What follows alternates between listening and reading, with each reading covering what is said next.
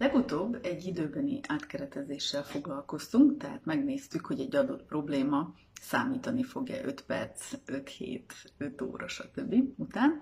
Most pedig egy másfajta átkeretezésben fogunk gondolkodni, ez pedig a minőségi átkeretezés. Más néven, vagy más megközelítés szerint nevezhetjük csodakérdésnek is. Csodakérdéseknek több fajtája van. A csodát hozhatja ugye az aranyhal is, a varázspálca is, a lottóötös is. Most egy egyszerűbb változatát mutatom meg nektek, amelyel saját magatokat is tudjátok kulcsolni, ismerőseiteket, gyermekeiteket. E, a kérdés úgy hangzik, hogy képzeld el, hogy a problémáddal lefekszel, másnap fölkelsz, és megtörtént a csoda, a problémád megoldódott.